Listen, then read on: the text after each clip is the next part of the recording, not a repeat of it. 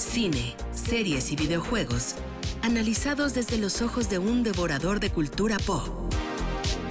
Jueves de Palomitas con Julio César Lanzagorta en Trion Live.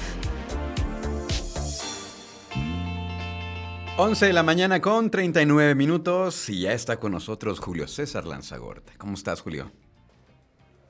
¿Qué pasó, señor? ¿Cómo estás? Una disculpa por no haber podido llegar la semana pasada, este, pero vaya, este, eh, aquí estoy ya, aquí andamos listos y puestos. ¿Cómo va todo? Es lo importante que ya estés por acá. Bien, bien, este, iniciando la, la sección, una de las más gustadas de este programa. Este, y nada más no te hacemos que veas el juego del calamar. Ya por ahí ponías en redes sociales todas las frases que te han obligado a hacer. Este, yo creo que ya lo vi de tantos spoilers y de tantos memes, ¿eh? O sea, neto ya está cañón. Pero no es que no la quiera ver, lo que pasa es que no me animo a verla. Me explico, si es como cierta diferencia, yo sé que me va a gustar, yo sé que es muy del género que me gusta y todo eso, pero el proceso es como cuando, lo, lo, decíamos fuera del aire, como cuando estás, por ejemplo, a punto de lavar los platos y llega tu mamá y te dice, y lavas los platos, ¿eh? Como que te quita la intención de que, lo, de que lo tienes que hacer por ti mismo. ¿Me explico? Claro. O sea, ya, ya, ya, o sea, la veré, pero igual cuando pase la euforia y cuando ya no me acuerde de todos los memes ni el, este, ni de las cancioncitas de jugaremos, muévete luz verde y todo ese asunto que está saturando, ¿eh? Saturando es machín todo, todo este asunto. Es todo un fenómeno la, la, la, serie y cada Sí. vez que pasa el tiempo. Antier, mira- an- sí, el, el- antier, creo que el 4 o 5 de octubre, este, eh, se inauguró una tienda en, en París Ajá. de Squid Game. O sea, la inauguraron este, los de Netflix y todo, y bien distópico, bien raro, porque las filas dieron, eh, dieron vuelta a la cuadra y ya sabes, no se puso lleno de gente. Y digo, digo distópico porque hubo un momento en que se agarraron a trancazos ahí, ¿eh? La gente la policía llegó a dar macanazos y todo porque se estaba armando en la trifulca en una fila para entrar a una tienda que por cierto pues, dijeron que estaba chafona, nada más fue como para el, el momento eufórico de Squid Game, o sea, es un fenómeno, hay que reconocer que es un fenómeno mundial Sí. que no se veía desde RBD, no, no es cierto, que no se veía desde hace, este, desde, otras, desde otras cosas, ¿no? O sea, yo creo que eh, ah, se convirtió en la serie más vista de Netflix y de toda la historia, por lo menos de las que le das clic los primeros 28 segundos, que es lo que cuenta Netflix para las cosas, y bueno, ahí está, el juego del calamar. Lo que sí vi fue este... mm, Sin tiempo para morir, creo que ya vi cuál es la fórmula para poder ir al cine tranquilos ahorita. Ir en la mañana, a Y la al rato todo lo copian y sale peor, ¿no? A la- a la Sí, matiné. La primera función, la primera función de los primeros días de la semana. Esto no será válido cuando haya puentes o cuando estén de vacaciones, porque obviamente pues esos son días que van a estar Sí. llenos en, la- en- en las salas, pero Y- sí me aventé primera función ¿Y qué este, el martes, no, sin tiempo para morir. Bien, ¿eh? Bien, bien, bien. Mucha gente no terminó de cuajar con esta película porque la gente estaba acostumbrada a un tipo de James Bond. Creo que Daniel Craig lo que hizo fue aprovechar la situación que tuvo con las cuatro películas anteriores para demostrar que se puede cerrar una saga sin echar a perder un personaje. Del 2006 para acá hemos vivido cambios culturales importantísimos, cambios culturales que han hecho que de manera, eh, de, de cierta manera, de una forma u otra, queramos o no, estemos dentro de una sociedad eh, que está ya con un progresismo que, pues digo, son cambios que se dan sociológicamente, ¿no? Pero eh, ahorita lo que vimos con James Bond, que a pesar de que no logra cuajar y que le cayó mal a mucha gente por lo mismo, que no se, no, no agarra la pertenencia de los, de, de los otros, creamos un Bond humano. Creo que Daniel Craig le dio al clavo con la interpretación y con, y con cómo desde el 2006 evolucionó para volverse un espía cincuentón que tenía que terminar una misión y con eso cerrar una saga de una manera magistral. A mí me gustó mucho, hay muchos huecos en el guion, la neta, sí, de hecho terminaron de escribirla cuando ya estaba la postproducción y este, se aprovecharon de que les faltó, de, de que se tenía que estrenar en abril del año pasado y pues solo así, ¿eh? este, lo lograron, creo que hicieron un buen trabajo, una buen, un buen cierre para la película 25 y para terminar con este, con este James Bond, ¿no? Que fue a final de cuentas el, uno de los que más han durado, 15 años nada más teniendo ahí la pistolita y todo, y funcionó. Cosas que han cambiado, por ejemplo, ya no existe el término chica Bond. ¿Te acuerdas que antes era quién es la chica Bond? Sí, sí, sí, No, ya no. Ya era algo, muy clásico. ya no hay chica Bond. Ya no está, por ejemplo, salió Ana de Armas. Es, una actuación cortita, pero bastante estable, interesante y simpática, como no tienes idea, pero ya no es la chica Bond. Ya no, ya no existe. Y esa es parte de evolución. Vamos a ver qué es lo que viene ahora con el próximo, porque si James Bond regresa, ya no va a ser Daniel Craig y esto va a ser algo completamente diferente lo que veamos, a ver cómo lo agarran los productores y a ver cómo sale la herencia, sobre todo porque ya le pertenece técnicamente a Amazon.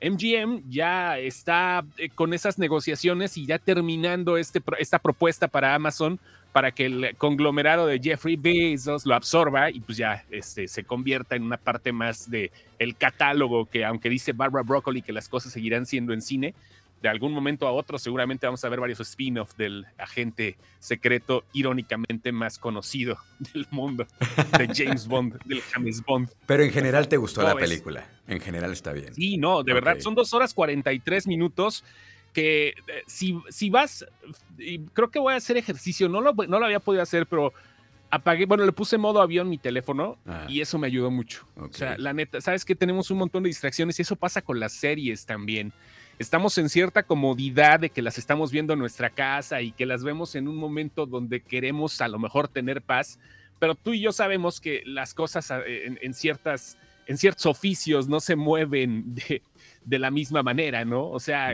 a lo mejor eh, a son las 12 de la noche y te están, te están hablando para decirte que tienes que hacer algo urgente, ¿no? Y es eso lo que a veces nos, a veces no nos da para disfrutar bien una serie una película que estamos al pendiente de otras tonterías. Y este, y creo que es un buen ejercicio. Lo voy a intentar hacer por lo menos ese par de horas que dure la cinta, apagar o poner en modo avión mi teléfono celular. a pues ver qué pasa, que el ah, mundo gire. Buena recomendación. Buena recomendación ver James Bond. Eh, bueno, eh, cuando sea un estreno, en la primera semana, en los horarios matutinos, apagando el teléfono o poniéndolo en modo avión para así disfrutar más la película. Fíjate que yo, este. Vi la, vi la serie, esta ya la terminé, que se llama Misa de Medianoche, que es del mismo director y el mismo creador de estas casas embrujadas también de, Netflix. Eh, la, la, mansión de Blind Manor. Mike Flanagan. Ajá, Mike Flanagan y también la de la mansión de Hill House. En esta ocasión deja las mansiones a un lado y la historia se va a una isla. Eh, la historia gira en torno a un personaje que en, en una borrachera comete un crimen eh, imprudentemente, atropella a una persona, va a la cárcel y la historia comienza cuando este personaje regresa a casa, vive en esta, en esta isla y pues regresa, regresa eh, pues para retomar su vida, tratar de retomar su vida. Y eh, a la par empiezan a ocurrir cosas muy extrañas en la isla y coincide con la llegada de un nuevo sacerdote porque todos son muy católicos en esta isla, tienen su, ah, su, iglesia, cada domingo van a misa y son estas historias misteriosas que todos se voltean a ver así con cara de misterio, que sabes que le saben cosas uno al otro. Y en eso, y en eso van ocurriendo cosas, cosas extrañas en la isla. Es de este misterio denso, no es del misterio del, del que te saca brincos. No, no, no. Es misterio denso, misterio lento, que se cuesta fuego lento. Y está muy buena. Bueno, a mí me gustó mucho.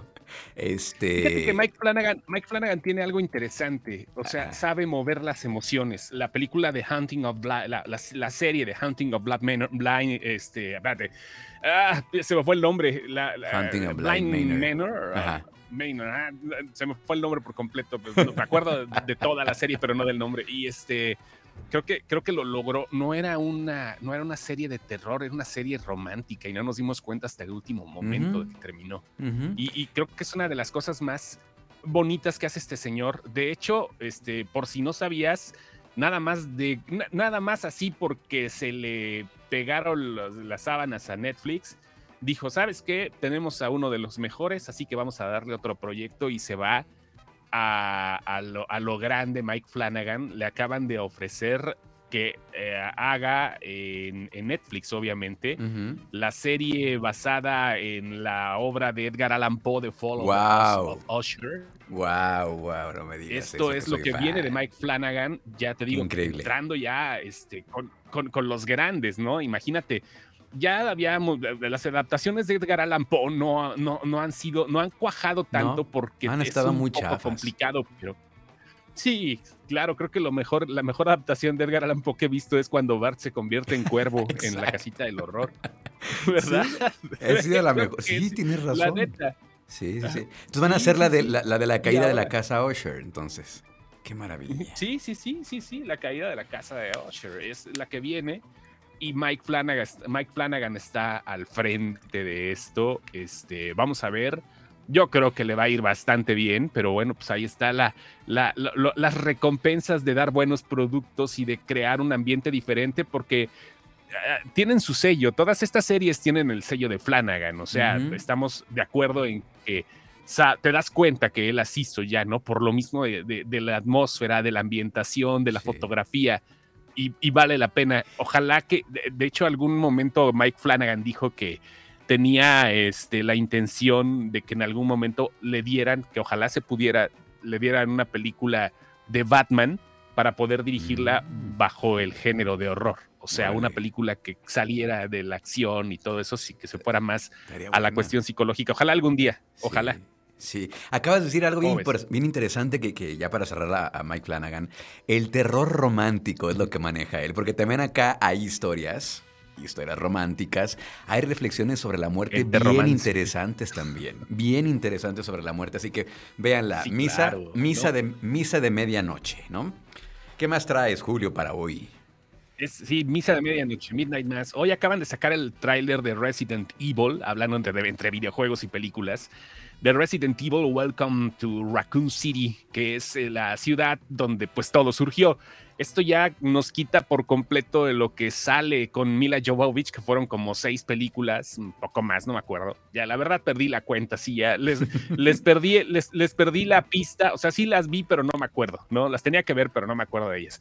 Y ahora, bueno, pues viene con otra cuestión diferente, viene eh, basada justamente en los videojuegos aunque realmente no da mucho terror eh, o no, no, sientes mucho ese nervio en el tráiler, sino que más bien siento que es como una de esas películas noventeras. No sé si mm. sea la intención, de hecho van avanzando los personajes, este León, eh, va este Claire y todos los demás de Resident Evil, los que más o menos hayan jugado saben a lo que me refiero, son los personajes principales eh, y, de repente se escucha 25 years of my life is still y la dejan como fondo, así mm. un momento sinfónico de Four Non Blondes en el tráiler que realmente evoca los 90. Este, la historia comienza en 1998 en una ciudad ficticia donde todo comienza a infectarse y es aquí donde suceden las, los acontecimientos del videojuego ya te digo, Mila Jovovich ya no está presente en esto, afortunadamente, porque parece ser que cada franquicia que toca de videojuegos le va de la fregada. y ahora este, ya llegan con esta nueva con esta nueva cinta el próximo 24 de noviembre, con este tráiler que pues, creo que a muchos está dándoles como nostalgia. Es, nada más falta, te digo, que, salga la voz de La Fontaine que diga In a World, pero se ve muy noventero el tráiler. Y este, y, creo que pues también eh, muchos están quedándose así como es que esto se ve muy chafa, pero son tantas las referencias al videojuego que los fans están como que dándole más este le dan más prioridad a las referencias que al mismo que al mismo avance chafita. Y este hablando de series también eh, se confirma que la ¿viste WandaVision? ¿La llegaste a ver? No. Vi los primeros capítulos, pero no, no sé, no me atrapó, no, no, no. Sí, mm. es, es, muy para fans, ¿no? O sea, viene, viene el spin-off de, de Agatha Harkness, de la bruja, de Catherine Hahn. Este, viene el spin-off y se acaba de revelar también que aparte de eso, pues tiene un contrato jugosito con Disney para estar en varios proyectos, tanto cinematográficos como eh, de series. O sea que creo que es una de las que mejor le ha ido.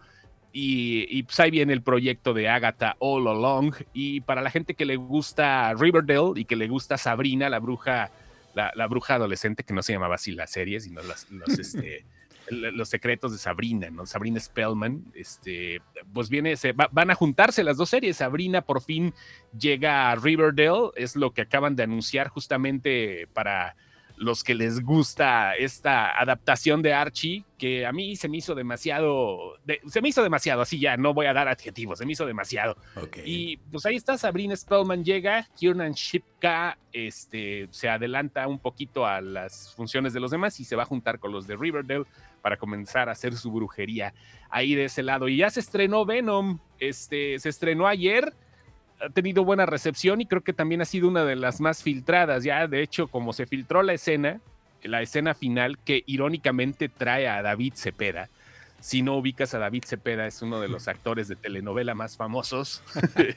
David Cepeda sale en la escena post-créditos de Venom. Ah, sí. Este, sí, no te voy a decir por qué, pero de todas maneras, ¿no? Eso se volvió un meme y eso hizo que el final filtrado se viralizara y que fuera imposible detenerlo en internet tener un actor mexicano, irónicamente, saliendo de repente este, por causas por causas fortuitas, ni siquiera tiene que ver con el argumento, eh, hizo que se viralizara el final, el final final, la, la, escena after credits, y pues obvias, obviamente ya no pudieron detenerlo, ya tuvieron que hasta hasta soltarla. No, no, la, no la pusieron directamente, pero el director Andy Serkis ya estuvo platicando de la escena y de lo que viene y todo, porque sí es una escena importante para todos los que les gustan las películas de cómics. Y ya nada más para terminar los videojuegos, se acaba de soltar lo que podría ser la adaptación que llega en noviembre, la remasterización de la tripleta de juegos de Grand Theft Auto que llegará como una colección definitiva remasterizada. Ojo, eso no quiere decir que las hayan vuelto a hacer,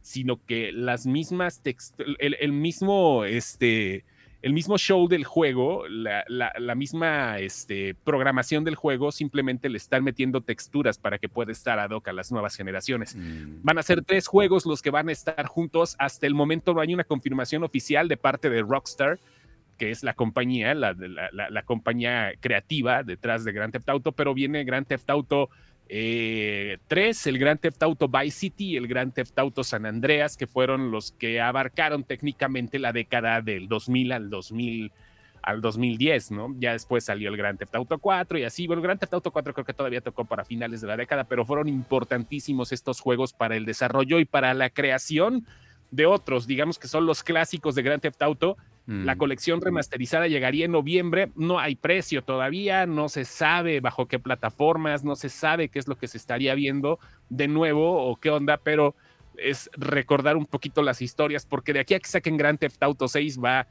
ya yo creo que vamos a tener vistas. Falta un buen rato, ¿no? Todavía. Pues espere, Muchísimo. como dices para los fans, ¿no? Para los fans, los amantes de la nostalgia y con esta con este detallado que le han dado a las texturas. Y aparte los que no lo han no han tenido la oportunidad de jugarlo, ¿no? Porque pues sabemos que las nuevas generaciones tampoco es que hayan tenido videojuegos hace 10, 15 años, ¿no? Los, chavitos y todo eso tienen la oportunidad. Bueno, ya no los chavos, es para mayores de edad, porque si no, luego ya...